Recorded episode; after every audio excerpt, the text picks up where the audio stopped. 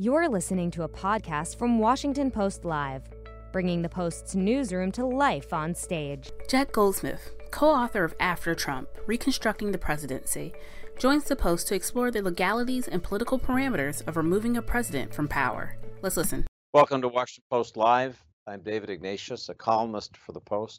Today, our subject is something on all of our minds after the storming of the U.S. Capitol by a violent mob a week ago, and that's the orderly transfer of power and the related questions of impeachment, the invocation of the 25th Amendment, and pardons.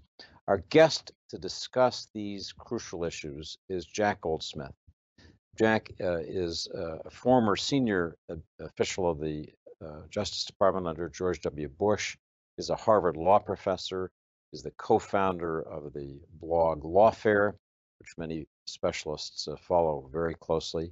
He's also the author with Democratic lawyer Bob Bauer of a new book called After Trump, Reconstructing the Presidency, which I recommend to people who want to look at the issues we'll be discussing today in more detail. But welcome, Jack. Thank you for joining us on this very important discussion.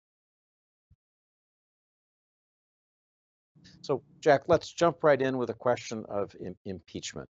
The House Minority Whip Liz Cheney has said that she'll vote for it.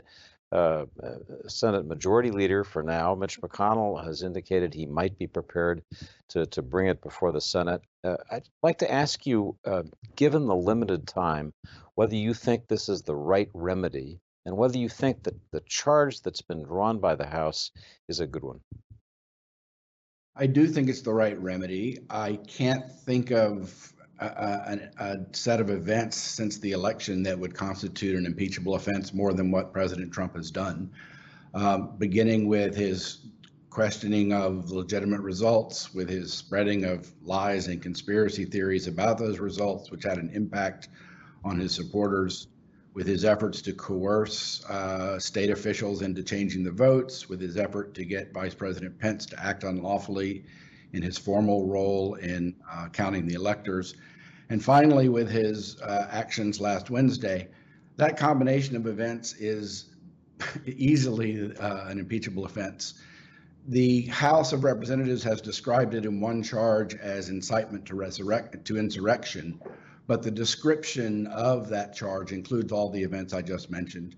And I do think it's appropriate. I think there needs to be firm action by the government in response to this unprecedented act.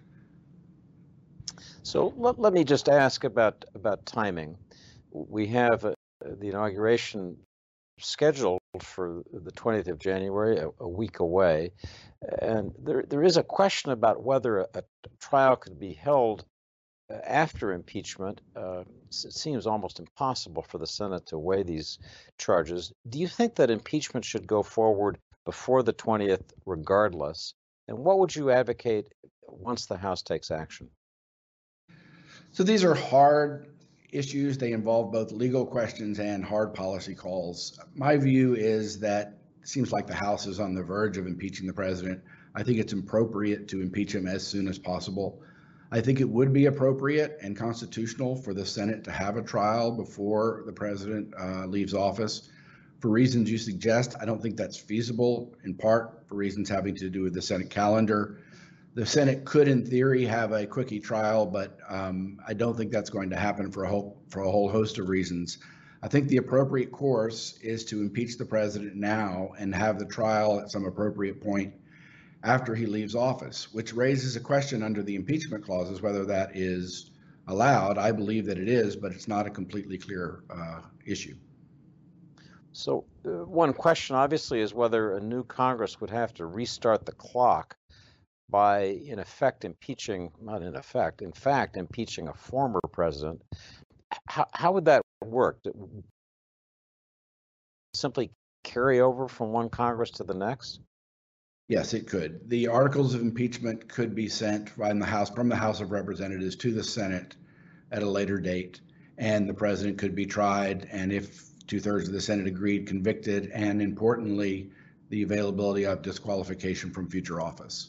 Now, let me just add, that's my reading of the impeachment clauses. That's the reading of most people. That's most scholars' reading of the impeachment clauses. a lot of this is unprecedented, and so I can't tell you firmly that that is available, but I do believe that it is, and I think that's the best reading of the Constitution. Let me ask, since after January 20, the question of removal from office no longer obtains, could the Senate focus strictly on the question of barring the president from holding future office, and would that be wise? It would first have to convict him, and disqualification would be a consequence following conviction. And conviction takes a two-thirds vote. It's a high stand. It's a high bar, and there's a question whether there will be 2/3 of the Senate who are willing to convict the president of this clearly impeachable offense. So they would first have to convict him, and then the availability of disqualification would arise. The conventional wisdom, again, there's precedent for this, is that it would only take a majority vote for disqualification, but it does take 2/3 vote to convict him. So that's the high bar. So one of the questions that we've raised editorially at the Post, it's a political question as much as a legal one, but I'd love your thoughts about it. We've written that President Biden, President-elect, soon-to-be President Biden, needs the full attention of the country and the Congress as he sets out on the rescue work to deal with COVID-19, our economy, all the problems that we know about and have discussed. Do you worry that an impeachment trial in the Senate in the early weeks of the Biden presidency would be a distraction that might undermine his presidency at the very moment it's beginning, when he's trying to gather support and unity?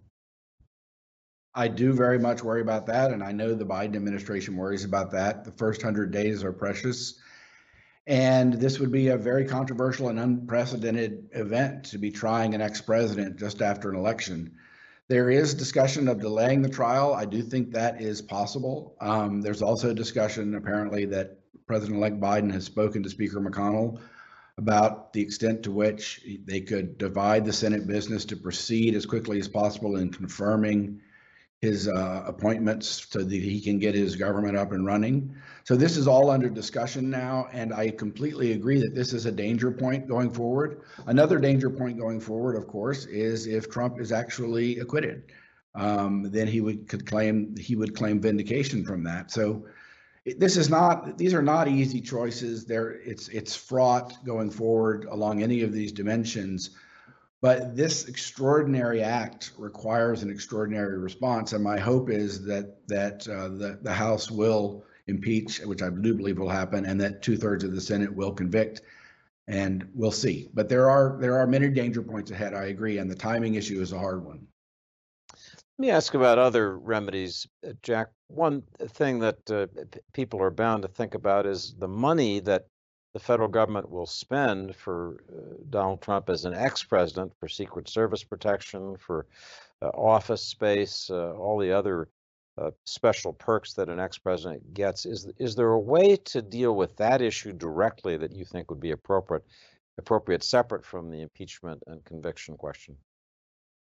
I believe the only way, so we're talking about something called the Former Presidents Act, and it gives former presidents a stipend, a salary, a pension, I guess it's called, and a stipend for office matters and travel and the like. And as I read the statute, President Trump will qualify for that. The only exception is, if this is what the statute says, is if he's removed. And I don't believe he's going to be removed before January 20. So I do think that under the statute, he will qualify for all of these benefits. And I believe the only way to change that is by a new statute. I do believe that Congress could, by majorities in both houses signed by the president, enact a new law that, in effect, changed the rules for these presidential benefits for President Trump.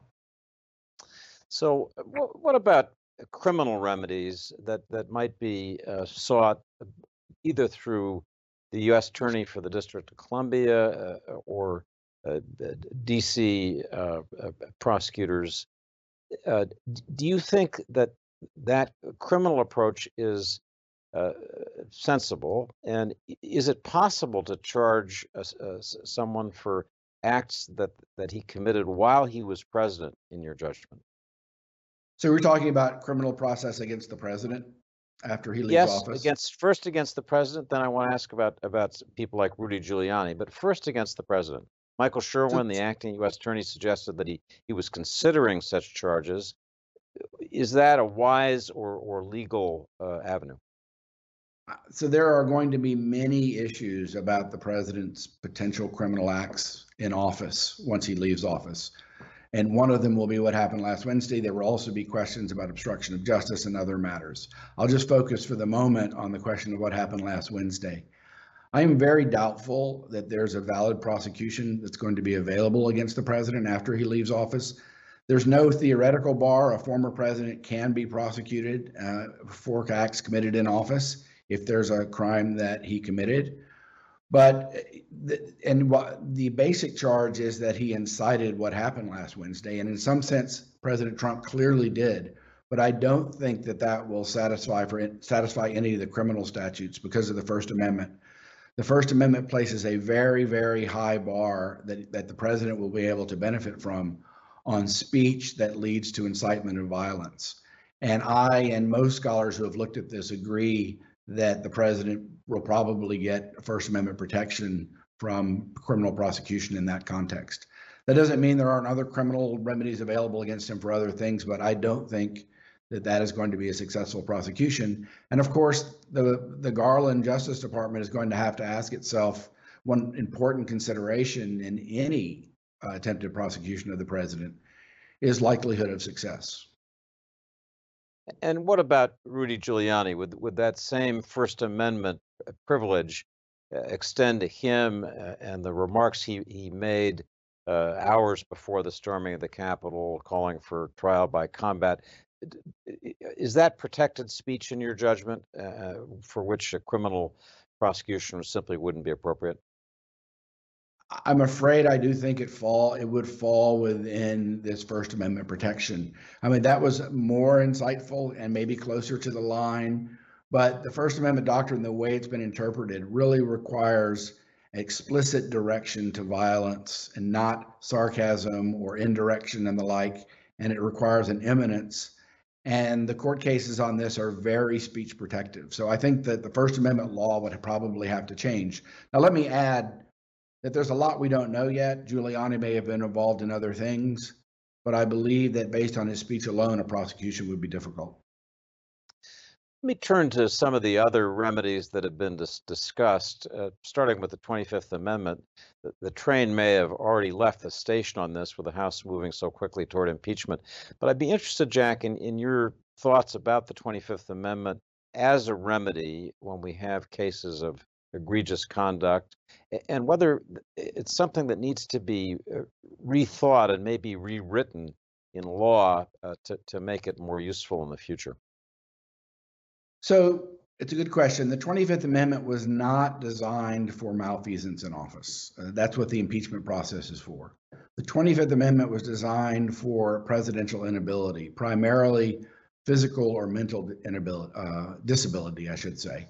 The president physically or mentally unable to carry out the office. And it sets up a process whereby the vice president and the majority of the cabinet can basically declare the president unfit, unable to carry out the duties of the office. That triggers the vice president becoming acting president. There's a back and forth process with Congress, and ultimately Congress gets the final say. Now, as you know, Vice President Pence sent a letter, I think either this morning or last night, to the Speaker of the House saying that he wasn't going to invoke the 25th Amendment. He didn't think it was appropriate. That's probably the right constitutional reading in this context because of what the 25th Amendment was for. Last week, there's a line here, and it's for the vice president and the majority of the cabinet and the Congress to interpret about what constitutes disability, whether the president has lost his capacity so much that he can't effectively function as president. There have been times when Trump has, many times when he seemed like that, and last week was certainly one of them. But I think now that the impeachment process has begun, and now that Trump's craziness, at least for the moment, seems to have abated, I do think the vice president is right that that's not the right remedy. As for whether it should be changed, I don't believe so. I do think that remedy is appropriate for physical or mental disability. There is this impeachment process. It's a process that is designed for just this problem. And I think it would create really perverse incentives if we tried to ratchet up the 25th Amendment process. Let's look at the last big question, other than more violence on Inauguration Day, that we face in the last week of Trump's presidency, and that's the question of pardon power. First, do you think that the president has the power to pardon himself? He is, it's said, asserted that right in conversations with some of his close aides. What's your judgment on the law? So let me just say that the pardon power is among the broadest powers given to the president in Article 2. It has only two limits on its face. It's limited to federal crimes only, and it cannot be used to avoid impeachment. Other than that, it's an unqualified power and has been interpreted very broadly by the Supreme Court. On the question of self-pardons, it's a genuinely uncertain question. I'm going to answer your question and tell you what I think in a second, but let me just say that there are arguments on both sides. Scholars are divided about this. There's no judicial decision. One very important factor, however, is that the Justice Department in Watergate in 1973 or maybe 74 wrote an opinion on this question. It was actually 74, about a week before Nixon resigned, wrote an opinion that actually said, without much analysis, that the president cannot pardon himself on the theory that no man can be a judge in his own case. And the constitutional question is contested, but that interpretation and the fact that the Justice Department has stood by it for 46 years will, I think, weigh heavily in any consideration by a court in considering the validity of a self-pardon. That's how the issue will come up. There's no doubt that Trump can write the piece of paper and pardon himself. The question is, will it be respected if and when the Biden administration brings a prosecution against him? A court ultimately will determine that. I believe that the Supreme Court, will ultimately conclude that a self-pardon is not valid. I think they'll do so based on the nature of what a pardon is, that it's basically an act of mercy from one official to another person convicted of a crime. It requires a bilateral relationship, and that one cannot pardon oneself. But I want to emphasize that there's no explicit precedent on that, and the text of the Constitution is silent on it. And Jack, what about a pardon from President Trump to all those charged as a result of their actions in the storming of the Capitol on January 6th. Would that be legal? Could it be contested? Could prosecutions go forward under a new administration regardless of that pardon?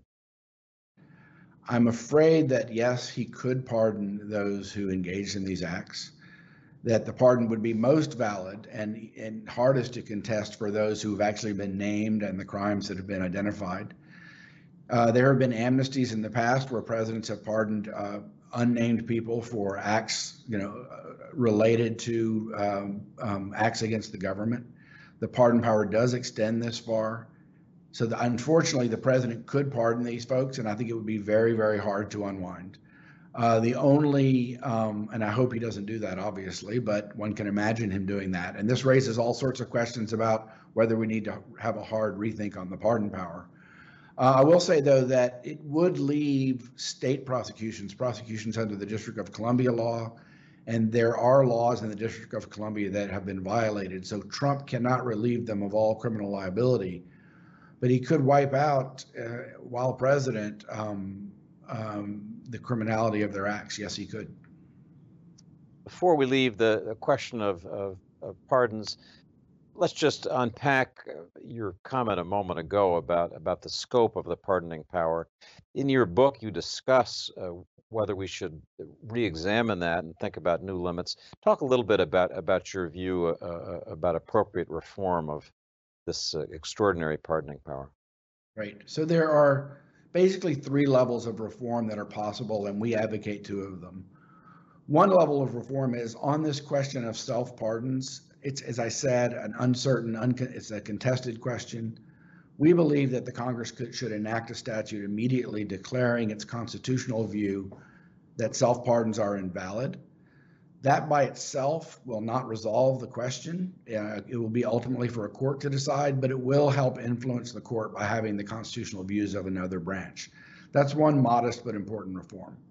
A second, more important reform is to make explicit that the president's that the president cannot pardon someone for let me state this more accurately. Sorry, that if the president pardons someone in exchange for a bribe or in an effort to obstruct justice, that itself can constitute a separate criminal act for which the president of the United States can be held criminally liable. We think this is some of the pardons that Trump has issued might implicate such a rule, but the federal statutes are not clear on these points. These are the most abusive possible types of pardon. We think this is something Congress can reform and should reform as soon as possible. The third set of reform, and one we don't get into because it opens up a whole range of issues, is to actually reform, to have a constitutional amendment of Article 2 and actually reform the pardon power.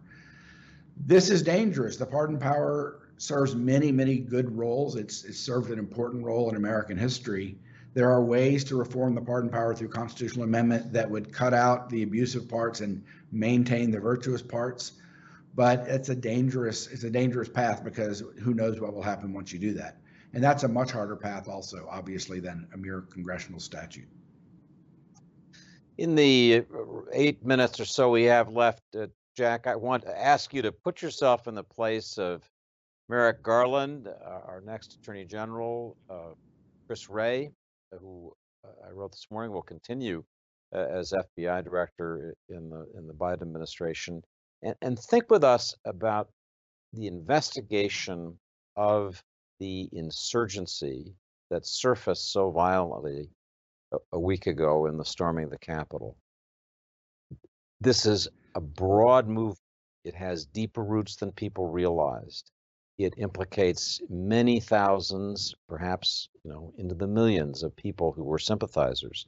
How do you think the Justice Department and the FBI, working with local law enforcement, should go about this investigation and doing it in a way that doesn't create more insurgents in the process?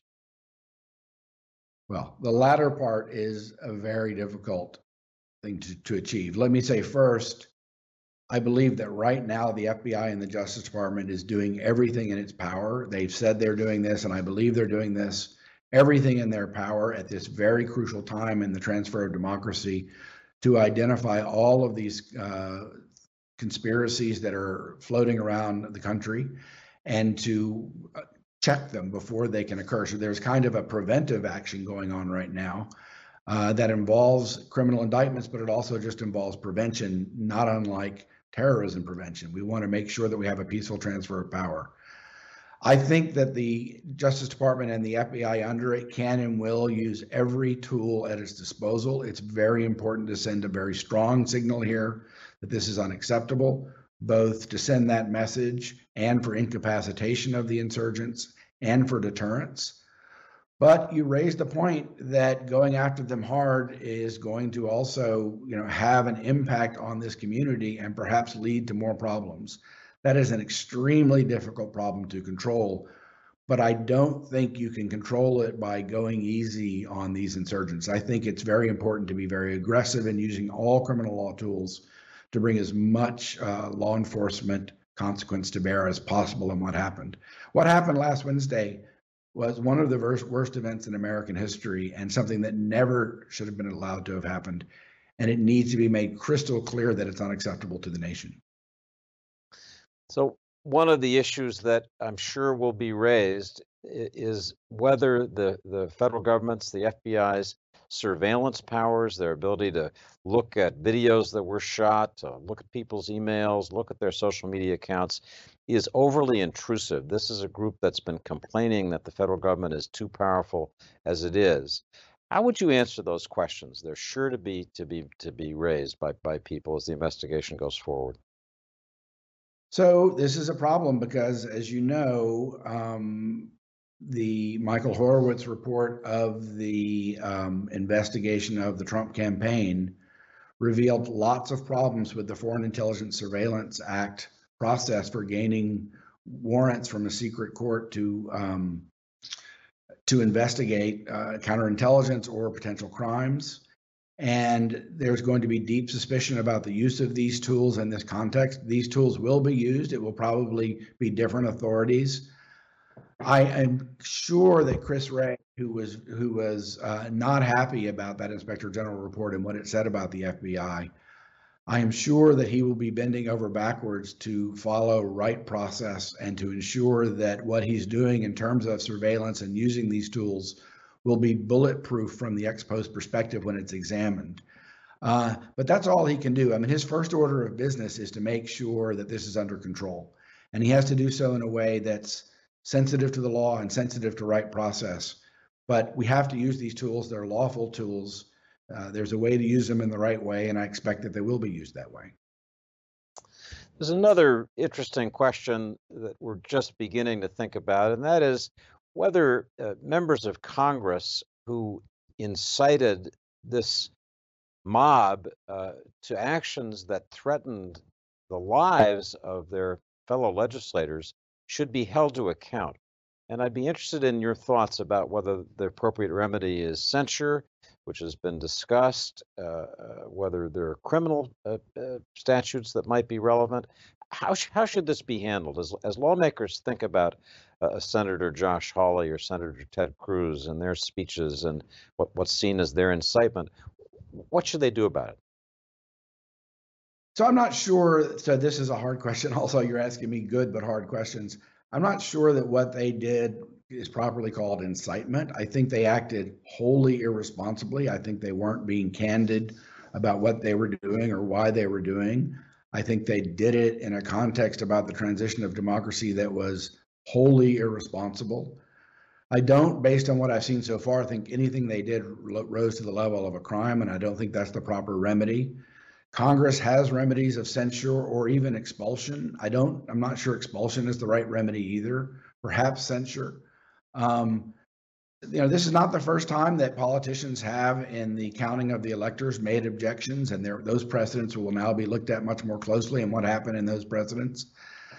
I think that at a minimum, informal sanctions, which they're receiving from all quarters, including from the Republican Party, is in the first instance the right thing to do. And the Congress might consider censure after looking at the whole record. I don't think that expulsion is going to be successful. I want to ask you to close, Jack, by just giving us a two-minute summary of the arguments in your book. You're basically saying after Trump, we need some fundamental reforms to improve the way our governance works. You talk about foreign interference in our elections, presidential taxes. Just give our viewers a quick summary of the basic argument you make about reconstructing the way the presidency works. Sure, and thank you. So this book begins from the premise that the presidency is in dire need of across-the-board reform. We had serious across-the-board reform of the presidency in the 1970s after Watergate, Vietnam, and the Church Commission. Those reforms were successful in the large, and for 50 years they worked. A lot of them worked through law, but many of them worked through the instantiation of norms, which are non-legal expectations of behavior that presidents followed. Donald Trump's presidency revealed across the board that these rules are inadequate now, that norms, when possible, need to be made into laws, and norms that can't be made into laws have to be bucked up as much as they can. And so across a range of issues, I'll just put them in a few baskets. One would be called corruption broadly conceived. Foreign interference in elections, there are loopholes in those laws that the Mueller report and investigation revealed that need to be tightened up so we don't have collusion between foreign governments and presidential candidates. The rules on tax disclosure and conflict of interest that every president abided by for 50 years as a matter of norms and that Trump flouted needs to be changed so that presidents can no longer do that. The pardon power, as we suggested, need to be tightened up. We have rules about protection of the press. That's one basket. A second basket is about the rule of law, which we haven't discussed, White House, Justice Department relations. And here there are a whole set of issues about Justice Department independence and the relationship between the president's power to control law enforcement and ensuring that the president doesn't use that power in a corrupt way. This is a complicated subject. Some of these things can be done within the executive branch. Others require congressional action. Those two sets of reforms, we believe, are the most important in cleaning up the presidency. There are a few others. There are other ones that are harder to do, but just as important. Vacancies reform is the last one I'll mention. President Trump has taken advantage of the fact of loopholes in the Vacancies Reform Act of the late 1990s to basically put in cronies atop, or people who aren't confirmed by the Senate, atop or in the middle of agencies in ways that give him influence that's inappropriate. These are supposed to be Senate confirmed positions. It's supposed to be a check on the president's power to put people in these positions. We have a whole series of reforms on that that are also very important, but that one we think will be harder to achieve. So, Jack Goldsmith, I want to thank you for this extraordinary look at the issues that are viscerally before the country and all of us. Thank you for joining us. Washington Post Live will be back this afternoon at 2 o'clock for a deep look at how artificial intelligence is transforming the healthcare industry. And tomorrow, my colleague Carol Leonnig will interview former FBI Director James Comey. So be with us for that. Again, Jack Goldsmith, thank you very much. Thanks for listening. To hear more interviews from this series and other Washington Post Live programs, visit us at WashingtonPostLive.com.